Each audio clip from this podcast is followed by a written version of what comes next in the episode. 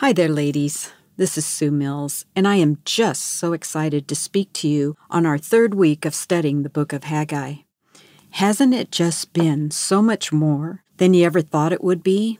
For me, and I bet you as well, when you dig into this wonderful book, it causes us to pause and reflect, doesn't it? And we see the Lord telling the people in the book of Haggai back then also to consider, to reflect, to take a look at your life and what you are doing. Now, the Hebrew figure of speech for this word consider is put your heart on the roads. Isn't that interesting?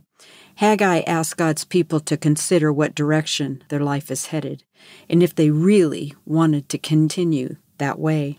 And may I say, there has been moments in my life where the Lord has asked me, hey, let's consider your ways. What direction are you headed, Sue? It's a hard question at times, isn't it? And it's usually when I'm frustrated or confused or things didn't work out the way I so thought they would. I just don't feel the nearness of God. And I get to a place where I stop and I hear that small voice say, What are you doing in your life, Sue? Where are you going? But you know the good thing about it? When I stop and I say, Lord, tell me what to do, because I don't know what to do, you know, God blesses obedience when we hear what He wants us to do and we make that choice to obey Him. So let's take a quick recap. Now remember, the Jews had returned from Babylon, a remnant of them had, to rebuild the temple, to rebuild their lives and homes again and they ran into opposition from the enemies, and it just put a halt on the work. Now, I've read different commentaries. One says 14 years, one says 15 years, one says 16 years. I'll go middle and say for 15 years, they did nothing. Then Haggai the prophet goes to Zerubbabel the governor of Judah and also Joshua the priest, and he says, It's time to get back to rebuilding the temple. You have stopped and you are only concerned with your own lives and building your own homes, and you're rationalizing, saying it's not time to build the temple, and not putting God first. You know, when the foundation was first laid, when they first started, it says in the book of Ezra that the people gave a great shout and praising the Lord because the foundation and the altar had been built. I bet it was like, we're on a roll now, we're getting it, we've been waiting all these years. Because remember, they had been in exile 70 years. For so long, don't you think during that time they were dreaming of the day that they would get back to Judah, that they would start their lives and they would worship the Lord their God again? They would get back to rebuilding the temple. I bet some of them thought about that every day. The man that led these exiles back to Judah, as I said before, was Zerubbabel, and he was a great leader, and he was the governor of Judah. Now, there is really not a lot we know about Zerubbabel, but what we do know I found very interesting. Let's take a look at him. Zerubbabel, he got the temple foundation and the altar built fairly quickly. Whereas I said before, there was great rejoicing. They're like, we're on a roll now. This is going to be amazing. Let's get this temple done. But no sooner had that foundation and altar been built than the enemy comes in to stop the progress. No kidding. So for 15 years, we don't know what Zerubbabel did during this time. His discouragement following the first months of excitement and accomplishment they must have been deep. Did it turn to hopelessness for Zerubbabel? Don't know. But we do know nothing was done for all those years. It was just put on hold. Was he praying every day, asking when they could continue, or had he just given up thinking like everyone else and making excuses? It's not the right time. We'll finish it later and he continued on with his life, building his own home. But isn't God good? He sends two prophets, Haggai and Zechariah, to encourage him. It's like they said, Hey, we got a message from the Lord. It's time to rebuild. Let's get your priorities in order. And the Lord goes on to say, and I'm paraphrasing here You came back to rebuild the temple and worship me again, but you stopped. You put me on the back burner. And the Lord continues to say, Consider this. Stop, take a moment, and see what direction your life's going. And it says in verse 16 of chapter 2 When you hoped for a 20 bushel crop, you harvested only 10. When you expected to draw 50 gallons from the wine press, you found only 20. I sent blight and mildew and hail to destroy all the produce of your labor. Yet, even so, you refused to return to me, said the Lord. They had to repent. It wasn't just that the temple wasn't built, inside, their hearts were far away from the Lord. Now remember Zerubbabel, it seems. He was part of just going along with his life for those 15 years, living through the lack, the days of shortages, these days when there wasn't enough to go around. Yet we don't see him taking charge during this time as the governor to start rebuilding. He could have just been discouraged, felt like he had misread what the Lord was doing in his life. You know what? In other words, human. I think we've all experienced times of that. Until, that's a great word, isn't it? Until Haggai and Zechariah, the encouragers, came and told him, that it was time to get back to work. Here, don't you just see the mercy and grace of God, even when we are discouraged or our priorities are not right?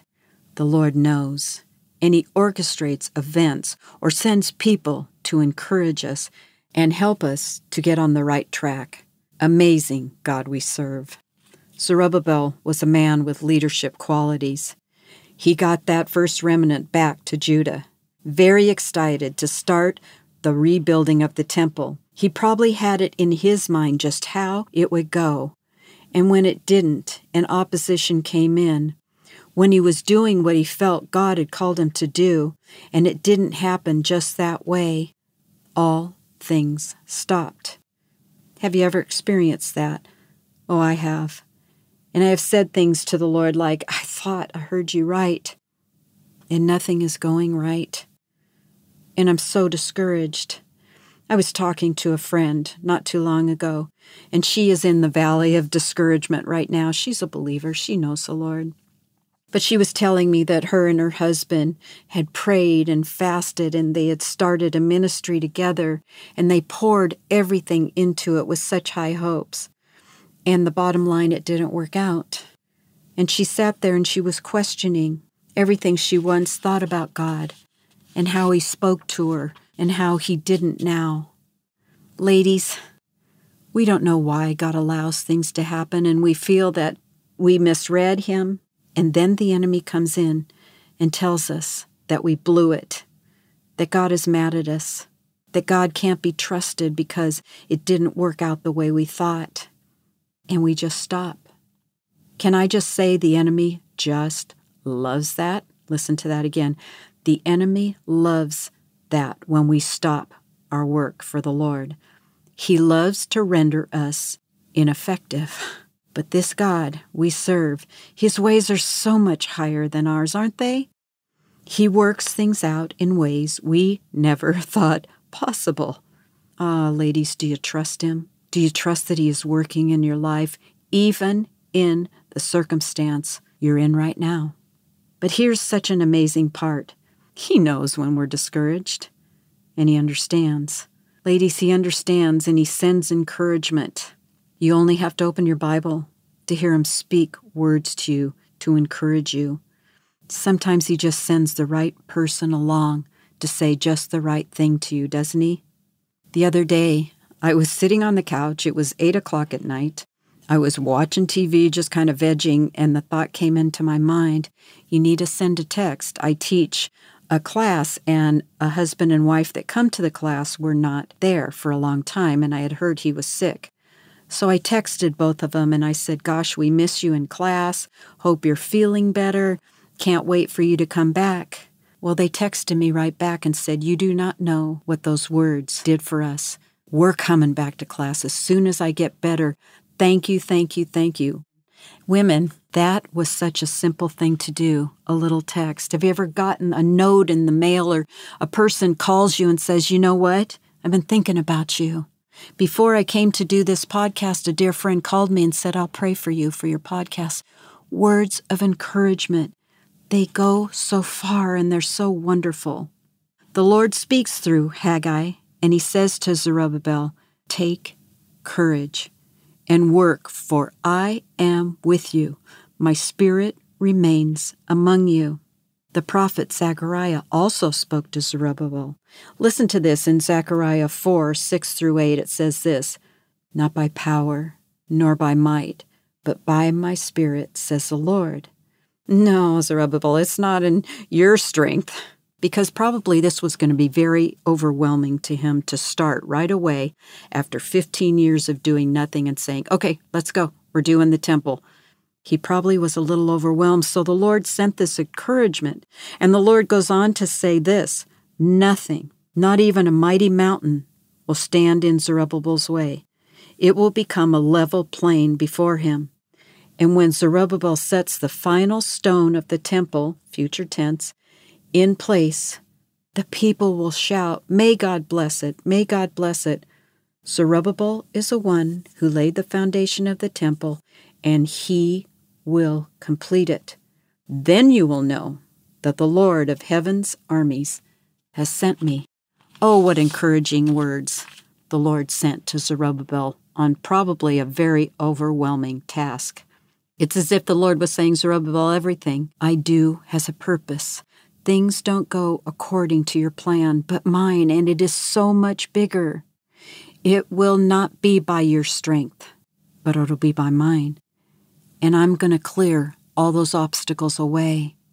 And the people are going to rejoice and shout and be so excited when this temple is completed. What an encouraging God we serve, ladies. He sees our tears, our frustrations, He sees our apathy and misplaced priorities. And in His love, He encourages us. What was Zerubbabel's response? Here's the best part immediate obedience. Even if the task seemed overwhelming, and I'm sure it did, after 15 years of nothing. But listen, ladies, he took God at his word and he obeyed the Lord. And listen what the Lord says Because you have obeyed me, I will bless you. There is blessing in obedience. Listen to verse 18 of chapter 2. On this 18th day of December, the day when the foundation of the Lord's temple was laid. It says, carefully consider this. All right, think about this, consider this. He says, I'm giving you a promise now.